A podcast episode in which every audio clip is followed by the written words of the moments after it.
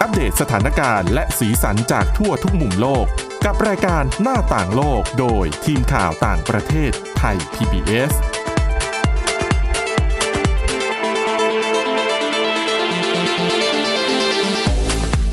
สวัสดีค่ะคุณผู้ฟังขอต้อนรับเข้าสู่รายการหน้าต่างโลกค่ะ วันนี้นะคะเราก็มาพบกันเป็นประจำเหมือนเช่นเคยนะคะ พร้อมกับเรื่องราวที่น่าสนใจค่ะสำหรับวันนี้พบกับคุณวินิษฐาจิตกรีนะคะ แล้วก็ดิฉันสวรักษ์จากวิวัฒนากุลค่ะ สวัสดีค่ะ ค่ะ รับรองประเด็นที่ดิฉันนำมาเล่าในวันนี้นะดิฉันเชื่อว่าคุณผู้ฟังหลายท่านต้องสนใจ อืม ว่าด้วยเรื่องของวิธีการลดน้ำหนัก ค่ะ แต่อันนี้เป็นข้อมูลที่มาจากอ่านิตยสารของญี่ปุ่นนะคะ ก็บอกว่าญี่ปุ่นเนี่ยเป็นเจ้าแห่งการคิดค้นวิธีแบบแปลก เชื่อ ๆและ แล้วก็ก็มี การแล้วก็นิตยสารเล่มนี้ค่ะ ชื่อ All About Japan เขารวบรวมสูตรการลดน้ำหนักของคนญี่ปุ่น อืม ซึ่งบางสูตรเนี่ยดิฉันอะเคยอ่านเจอมาแล้วก่อนหน้านี้ ค่ะ แล้วก็ลองพยายามทำตาม แต่ก็ยังไม่สำเร็จ นะ วันนี้มี 5 สูตรด้วยกัน เดี๋ยวเอามาเล่าให้ฟังเผื่อคุณผู้ฟังท่านไหนสนใจ อยากลองบ้าง แล้วของที่เขาใช้ลดน้ำหนัก ไม่ยาก น่าสน หา ใจ ได้ง่าย ๆนะคะ อืม แต่ว่าเรื่องแรกคุณวินิษฐา มีเรื่องราวเกี่ยวกับพฤติกรรมของสุนัข เพื่อนที่ดีที่สุดของมนุษย์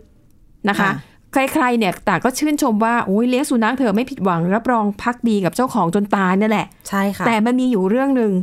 ที่ยังไงยังไงรักเจ้าของแค่ไหนสุนัขก็ไม่ยอม ก็คือเรื่องของกิน อ้าว อ่ะง ค่ะ งละสิ ก็คือปกติแล้วเนี่ย ใคร ค่ะ ต่อให้จะเลี้ยงหรือไม่เลี้ยงสุนัข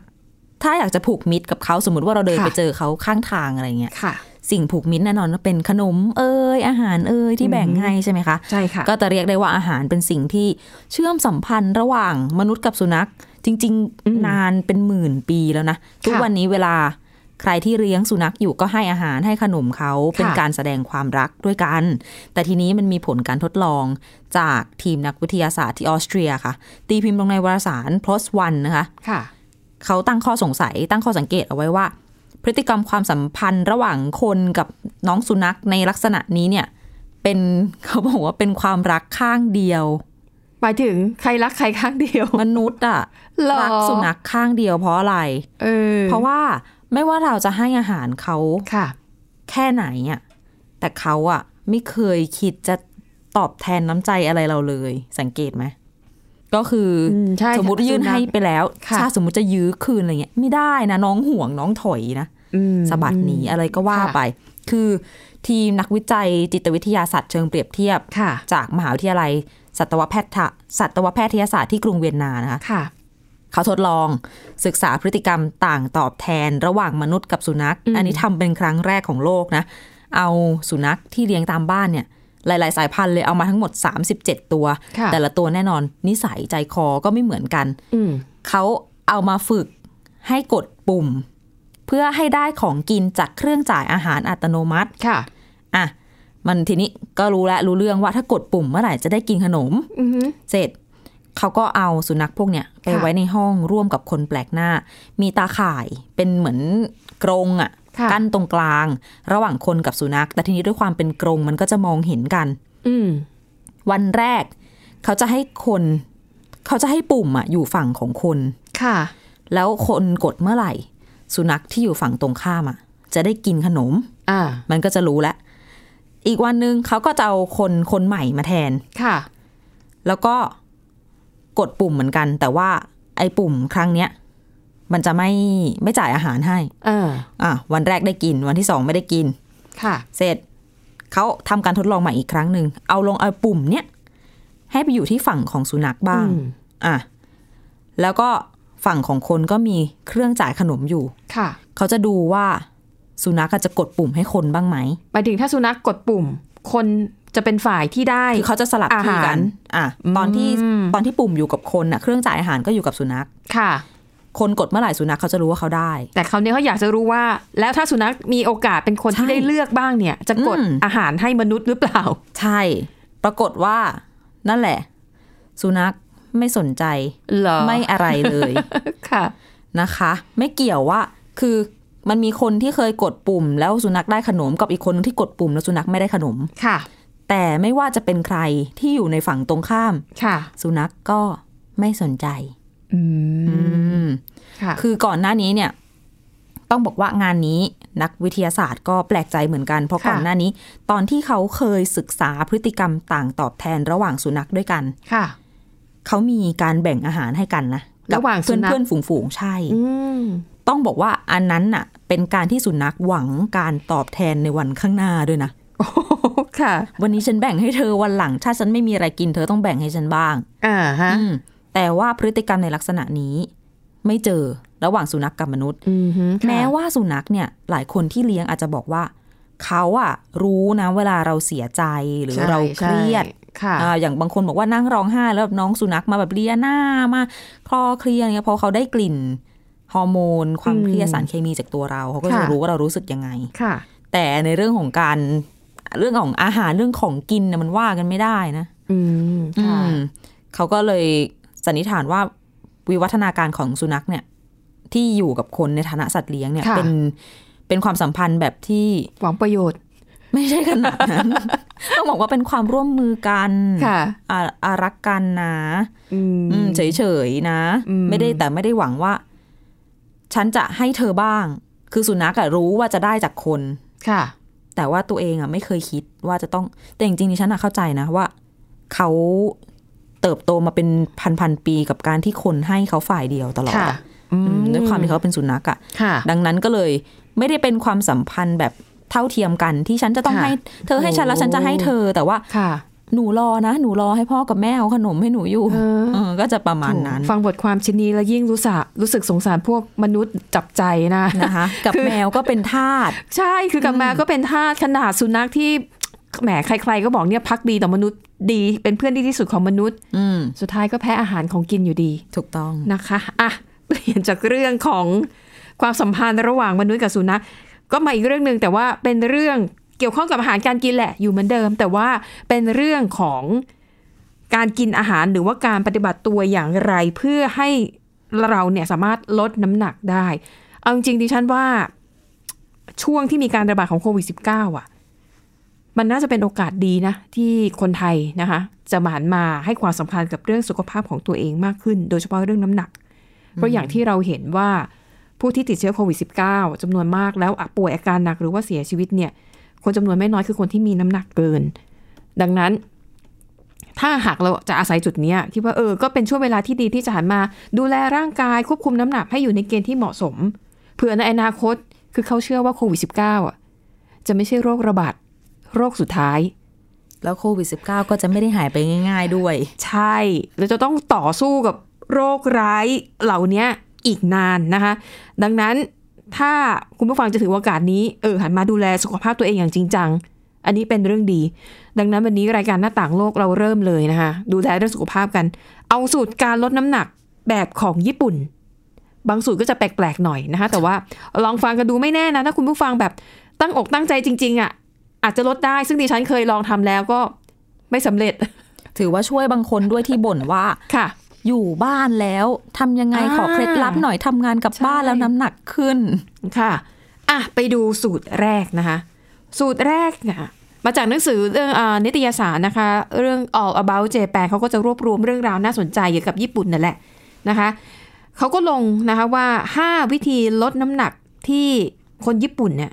นิยมมาก ค่ะ ๆ อันแรกค่ะ ลดน้ำหนักจากการกินแตงกวา อืม อืมสาเหตุที่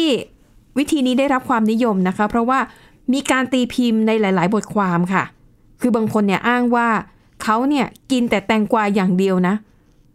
ในเวลาสองเดือนอะลดน้ำหนักได้ 11 กิโลกรัม อย่างเดียวจริง ๆ เลยเหรอ อืม มันก็ขาดสารอาหารนะสิ ใช่ไหมคะ ถ้ามองในแง่โภชนาการแล้วมันไม่น่าจะแบบ ไม่น่าจะแบ มั บ นต้องลงแหละ พอ เพราะว่า ใช่ไหม ไม่ได้พลังงาน เออ เพราะแตงกวาก็ น้ำและ น้ำ ไฟเบอร์ แค่นั้ กาน กใย นะคะ อ่ะเกลือแร่นิดนึง อ่ะแต่อันนี้อาจจะเหมาะสำหรับคนเพราะว่าแตงกวาญี่ปุ่นอร่อยแหละบางคนก็ชอบไง อ่าใช่ กรอบๆอาจจะใส่น้ำสลัดหรือโช ใส่น้ำ ยุ มัน อะไรอย่าง นี้ นี้นะคะเขาบอกว่ามีผลการวิจัยนะคะบอกว่าแตงกวาเนี่ยเป็นผักที่มีเอนไซม์นะคะซึ่งเอนไซม์ตัวนี้เนี่ยมีคุณสมบัติสลายไขมัน และขจัดเซลลูไลท์ในปริมาณที่มากกว่าผักชนิดอื่น มีไฟเบอร์มีเส้นใยนะคะไฟเบอร์สูง แล้วก็แคลอรี่ต่ำนะคะ แน่นอน ถ้าบอกว่ากินแตงกวาอย่างเดียว มันทรมานแน่นอนคนส่วนใหญ่ ไม่น่าจะแบบรับมือได้นะคะ นักเขียนชาวญี่ปุ่นที่เชี่ยวชาญเรื่องการดูแลน้ำหนักก็บอกว่ามีหลักการง่าย ๆ มาแนะนำนะคะข้อแบข้อแรกค่ะเขาบอกว่า กินแตงกวาเนี่ยให้เริ่มช่วงเริ่มต้นเนี่ย กิน 1-2 ลูกก่อนนะคะ แล้วทุกครั้งที่กินเนี่ยให้เคี้ยวช้าๆนะคะ เพราะว่ายิ่งเคี้ยวนานเท่าไหร่เนี่ย กระเพาะของเราเนี่ยรับรู้การอิ่มได้เร็วขึ้น ดังนั้นเขาแนะนำว่าสำหรับคนธรรมดาทั่วไปแบบที่ไม่สุดโต่งนะ ก่อนจะเริ่มทับรับประทานอาหารมื้อใดก็แล้วแต่ เริ่มต้นด้วยการกินแตงกวาสักหนึ่งถึงสองลูก อืม มันเหมือนกับ เรียกว่าอะไรนะเอาไปตัดกำลังก่อนน่ะ แต่ก็สอดคล้องกับหลาย ๆ คน ค่ะ แบบพวกกูรูด้านการลดน้ำหนักเขาก็จะบอกว่าให้กินผักอะไรเข้าไปก่อนไฟเบอร์มันจะเข้าไปเหมือนกับนั่นแหละแต่กำลัง อ่าไปตัดกำลังนะคะทำให้แบบความหิวน้อยลงนะคะ ข้อต่อมาค่ะ เขาบอกว่าเวลาที่กินแตงกวาแล้วเนี่ยนะคะเขาแนะนำว่าให้กินผักต้มหรือผักลวกตามไปด้วย ค่ะ เพราะแตงกวามีคุณสมบัติทำให้ร่างกายเย็น อืม ดังนั้นจะต้องปรับสมดุลด้วยการกินผักลวกที่อุ่น หมายถึงอุณหภูมิอุ่นนะ ค่ะ เพื่อรักษาระดับการเผาผลาญของร่างกาย ไม่งั้นเดี๋ยวมันจะเย็นเกิน ใช่อ่ะง่ายๆเลยเหมันข้าวมันไก่ข้าวมันไก่เนี่ยไก่เนี่ยกับไก่เนี่ยเขาว่ากินเข้าไปแล้วมันทำให้ร้อน ค่ะ ก็ต้องเอาแตงกวามาตัด อ๋อ มันก็เลยเป็นเครื่องเคียง ใช่เขาบอกเขาคิดมาแล้วนะคะอ่ะหลักสูตรในการกินแตงกวาเพื่อลดน้ำหนักยังไม่หมดคุณผู้ฟัง พักกันแป๊บหนึ่งกลับมาต่อกันในช่วงที่ 2 ค่ะ หน้าต่างโลกโดยทีมข่าวต่างประเทศไทย PBS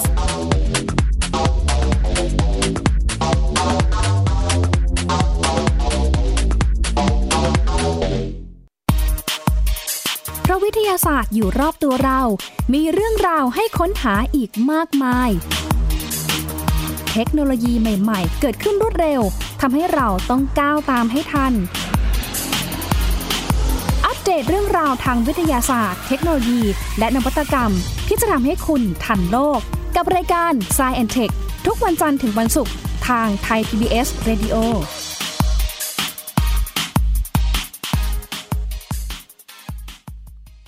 มากกว่าด้วยเวลาข่าวที่มากขึ้น จะพัดพาเอาฝุ่นออกไปได้ครับ มากกว่าให้คุณทันในทุกสถานการณ์ ตามที่กฎหมายดังกล่าวกำหนดเอาไว้ มากกว่ากับเนื้อหาเที่ยงตรงรอบด้าน นำมาใช้ในคดีเมาแล้วขับ มากกว่าในทุกทางออกของสังคม ป้องกันไม่ให้ปัญหาเกิดขึ้น มากกว่ากับข่าวรอบวันในทุกมิติ เครนก่อสร้างเกิดอุบัติเหตุขึ้น มากกว่าด้วยการวิเคราะห์ที่ตรงจุด ความพยายามของภาครัฐที่จะแก้ปัญหา และมากกว่ากับทีมข่าวมืออาชีพ ข่าวไทย PBS ให้คุณได้มากกว่า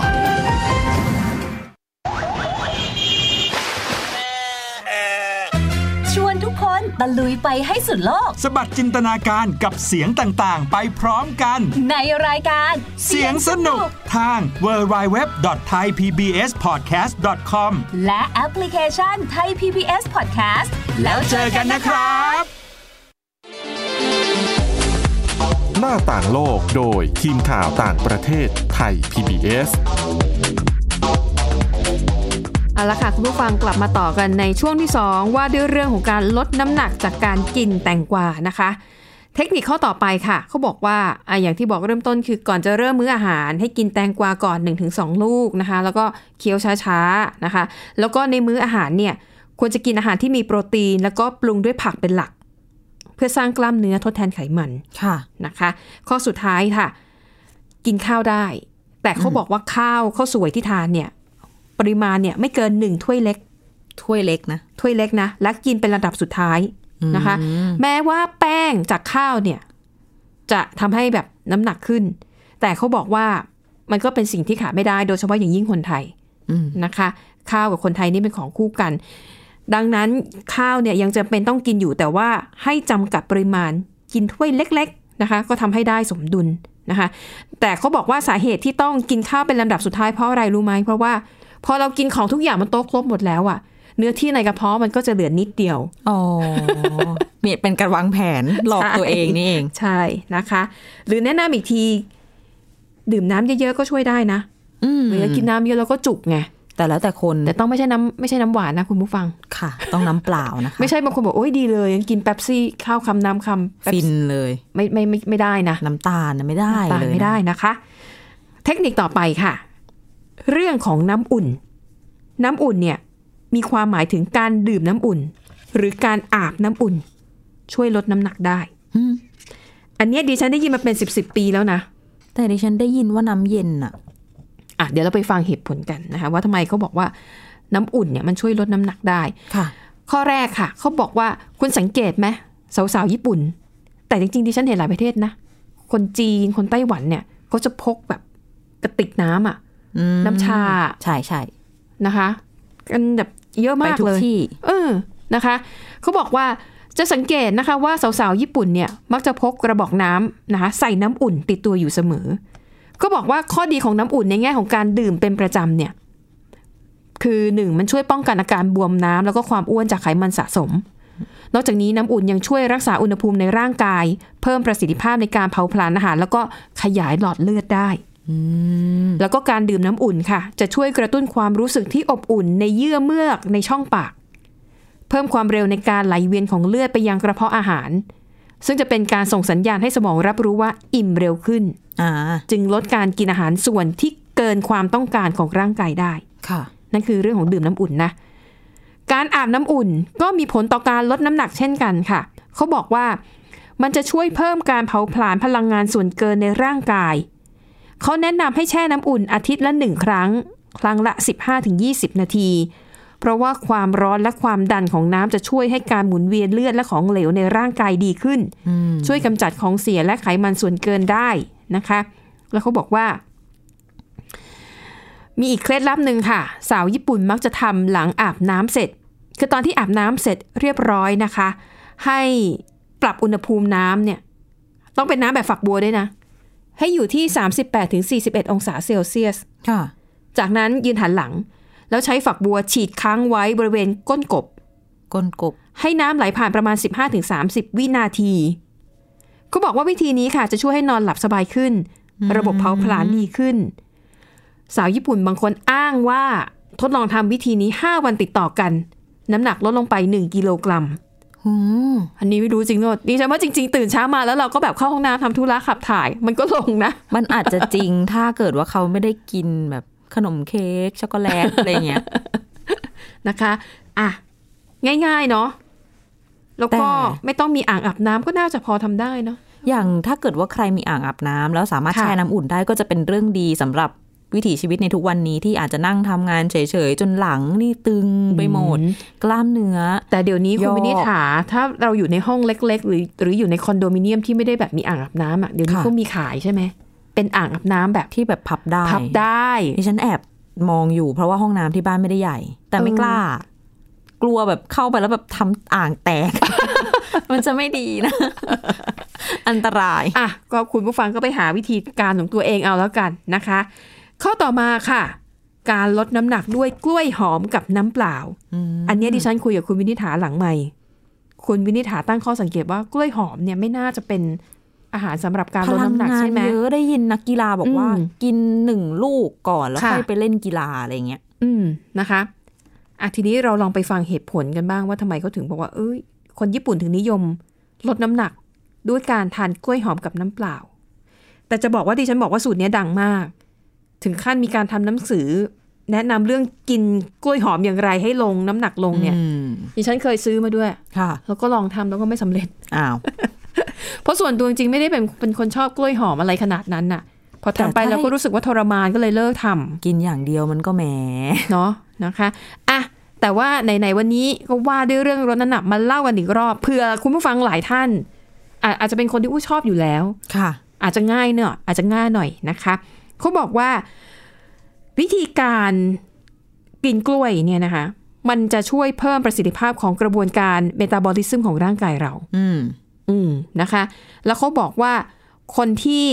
แนะนำสูตรนี้เนี่ยนะคะเขาเป็นเภสัชกรที่ปรึกษาที่ศึกษาด้านโภชนะบำบัด แล้วก็เวชศาสตร์การป้องกัน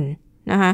แล้วเขาก็บอกว่าเนี่ยเขาศึกษามาแล้ว ว่าวิธีนี้ได้ผลนะคะ หลักการของการเพิ่มการเผาผลาญเนี่ยก็คือว่า เมื่อเส้นใยที่อยู่ในกล้วยหอมเนี่ยพอเราทานเข้าไปแล้วดื่มน้ำเปล่าตาม เส้นใยของกล้วยเนี่ยมันจะไปขยายตัวในท้อง ค่ะ ช่วยดีท็อกซ์หรือว่าล้างพิษลำไส้ให้สะอาด อ่า สลายไขมันที่อุดตันอยู่ในเส้นเลือดออกมาได้ด้วย ซึ่งวิธีนี้นะคะคือให้ทำตอนเช้า มื้อเช้าเนี่ย ไม่ให้กินอะไรอย่างอื่น นอกเหนือจากกล้วย โอ้โห จะกินกล้วยกี่ลูกก็ได้จนกว่าจะอิ่ม แต่จะต้องกินคู่กับน้ำเปล่าในอุณหภูมิห้องเท่านั้น คือไม่ใช่น้ำเย็นน่ะ ค่ะ ไม่ใช่น้ำร้อน อ่า ก็เป็นน้ำธรรมดา น้ำ น้ำธรรม อุ่น ดา เออ น้ำอุณหภูมิห้องธรรมดา แล้วเขาบอกว่าจะใช้กล้วยประเภทใดก็ได้ อ่ะไม่ได้จำกัดเฉพาะกล้วยหอมแล้วนะคะ กล้วยที่คนนิยมมากที่สุดตอนนี้ก็คือกล้วยหอมและกล้วยน้ำว้า อืม อ่ะอันนี้ก็เลือกได้ แต่กล้วยน้ำว้าอาจจะให้พลังงานน้อยกว่า อืมนะคะ เขาบอกว่าวิธีการก็ต้องค่อยๆเคี้ยวเหมือนกัน แม้จะเป็นกล้วยที่ อ่า เรียกว่าเป็นอะไรเป็นอาหารที่ย่อยง่าย เรามอง นะ ว่ามันนิ่มอะเนาะ เออ ก็ต้องค่อยๆเคี้ยว เคี้ยวช้าๆ เคี้ยวให้ละเอียด ดื่มน้ำตามมากๆ ถ้าหากใครบอกว่า โอ้โห กินไปหมดหวีแล้วเนี่ยยังหิวอยู่เลย เขาบอกว่า ไม่ใช่เรื่องแปลกเพราะว่าร่างกายเนี่ยมันยังไม่ชิน กับการที่กินกล้วยเป็นมื้อเช้าอย่างเดียว ก็เลยแนะนำว่าในช่วงแรกเนี่ย อาจจะหาอะไรอย่างอื่นกินเสริมเข้าไปก็ได้ แต่ต้องกินในปริมาณที่จำกัดนะคะ แต่มีข้อแม้ข้อหนึ่งคือ การกินกล้วยเนี่ยต้องผ่านไปแล้ว 15-30 นาที ถึงจะกินอาหารประเภทอื่น ตามเข้าไปถ้าไม่อิ่ม ค่ะ อือหือนะคะ ส่วนมื้อกลางวันค่ะ ก็กินได้ตามปกติ ปกติเลย เพียงแต่ต้องเคี้ยวให้ละเอียดเขาบอก เคี้ย ว่า วช้าๆ นั่นแหละ เป็นเคล็ดลับเลยนะในการลดน้ำหนักนะคะ แล้วก็บอกว่าระหว่างวันเนี่ย ถ้าหิวอ่ะกินของว่างได้นะ แต่ให้กินตอนบ่ายสามอาจจะเป็นผลไม้หรือว่าช็อกโกแลตสักแท่งก็ได้ บังคับเลยเหรอว่าบ่ายสาม ก็ไม่ไม่บาง อ๋อระหว่างสองมื้อนั่นแหละมั้ง ใช่ระหว่างมื้อกับวัน เที่ยงกับ มื้อเย็น เย็นอืม อืมแต่ถ้าไม่หิวก็ไม่กินก็ดี อ่ะ แต่ถ้าหิวก็อ่ะผลไม้ก็ได้ หรือว่าช็อกโกแลตก็ได้ จะได้แบบไม่เครียดมากจนเกินไปนะคะ มื้อเย็นค่ะ มื้อเย็นเขาบอกว่าให้กินเร็วขึ้น พยายามอย่าทานอาหารเย็นหลังหกโมงเย็นคือกินก่อนหกโมงเย็น อ่ะ แต่ถ้าติดธุระจริง ๆ หรือว่า มันไปหาซื้อไม่ได้เนี่ย ดึกสุดไม่ควรเกิน ดึกสุดเนี่ยนะคะ ไม่ควรจะทานมื้อเย็นหลังสองทุ่มอืมนะคะ เห็นไหมก็ไม่ยากนะ แต่ก็ควรจะไม่เกินสองทุ่มแหละ เพราะว่าจริง ๆ คนเราก็ไม่ควรกินอาหารก่อนนอน อืม น้อยกว่าสามชั่วโมง ค่ะ แล้วนอนหลังห้าทุ่มเนี่ยก็เริ่มไม่เริ่มไม่ดีต่อสุขภาพแล้ว เออนะคะ อย่างนี้ฉันเนี่ยพออายุมากเลยรู้สึกเลยว่า ถ้ากินแบบหลังหกโมงเย็นน่ะ คือมันอึดอัด แล้วก็กลายกลายเป็นว่านอนไม่หลับ หมายถึงเราย่อยช้าอย่างเงี้ยค่ะ น่าจะนั่นด้วยนะ แต่คือ ท้องอืด สมัยก่อนเนี่ยมันจะไม่ไม่เป็นแบบนี้นะคือโอ้โหสมัยที่อายุน้อยๆเนี่ย กินห้าทุ่มเที่ยงคืนยังหลับ อะไรก็ได้ ยิ่งกินอิ่มยิ่งหลับหลับสบาย อ้อ แต่พออายุมากขึ้นรู้สึกเออร่างกายเรามันเปลี่ยนไปอ่ะ ม กลายเป็นพอมื้อเย็นเนี่ย ถ้าไม่กินเลยเนี่ย จะสบายดีมากกว่าอีก อืม นะคะอ่ะนั่นก็คือเคล็ดลับนะคะ นี่แค่ข้อสามเองอะคุณมินิถา ยังมีอีกสองข้อ แต่เวลาเราเนี่ยอาจจะไม่พอแต่ว่าไม่เป็นไร ไม่พอ เดี๋ยวเราอาจจะค้างไว้แล้วก็เดี๋ยวต่อกันในสัปดาห์หน้า มีแต่เทคนิคที่น่าสนใจทั้งนั้น นะคะ เทคนิคข้อต่อไปในการลดน้ำหนักค่ะ คือการทำท้องยุบกับท้องป่อง อันนี้คุณแม่ทำอยู่ อ๋อเหรอคะ การเกรงหน้าท้องใช่ไหม ถูกต้อง เขาบอกว่า ไม่รู้เขไปเอามาจากไหน วิธีการนี้เนี่ย สาวญี่ปุ่นหลายคนยืนยัน ช่วยลดเอวได้สิบวันนะคะทำวิธีการแบบนี้ 10 วัน ลดน้ำหนักได้ 2 กิโลกรัม ลดเส้นรอบเอวเนี่ย ความหนาของเอวอะได้ 4 เซนติเมตร แถมยังแก้ปัญหาอาการท้องผูกได้อีกด้วย คุณแม่ก็เคลมแบบนี้แหละ ฟังดูเหลือเชื่อเกินจริง แต่ดิฉันเพิ่งได้ยินสูตรนี้เป็นครั้งแรกนะโอ้คุณมินิถาถ้าทำแล้วดีขนาดนี้ไม่ต้องลงทุนซื้ออุปกรณ์อะไรเลยนะ ค่ะ แค่ยืนแล้วก็เกรงหน้าท้อง เขาก็บอกว่าเขาทำอย่างเงี้ยตลอดทั้งวัน นั่งทำงานหรือว่า อ้าว รับประทานอาหารเขาก็เกรงท้องไปเรื่อย อ้าว ตายแล้วดีขนาดนี้คุณผู้ฟังเดี๋ยวเราต้องมาติดตามฟังกันนะคะว่าทำอย่างไรนะคะ แต่อย่างที่บอกวิธีการทั้งหมดที่เราเล่ามาเนี่ย มันไม่ได้ใช้อุปกรณ์อะไรที่แบบพิเศษไปกว่าปกติ อืม เป็นของใช้ที่เราเห็นได้ในชีวิตประจำวัน แต่ต้องอาศัยความมุ่งมั่นความอดทนแล้วก็ความมีวินัยเท่านั้นเอง ๆ ยา นะ ก คะ ทีเดียว อ่ะดังนั้นเดี๋ยวขอค้างไว้อีก 2 วิธีในการลดน้ำหนักที่ชาวญี่ปุ่นนั้นนิยมอย่างมากนะคะ วันนี้หมดเวลาแล้วค่ะคุณผู้ฟัง เดี๋ยวเรากลับมาติดตามกันต่อนะคะ ในตอนหน้าเรื่องของการลดน้ำหนักแบบคนญี่ปุ่น วันนี้เราสองคนและทีมงานลากันไปก่อนสวัสดีค่ะ สวัสดีค่ะ Thai PBS podcast. View the world via the voice.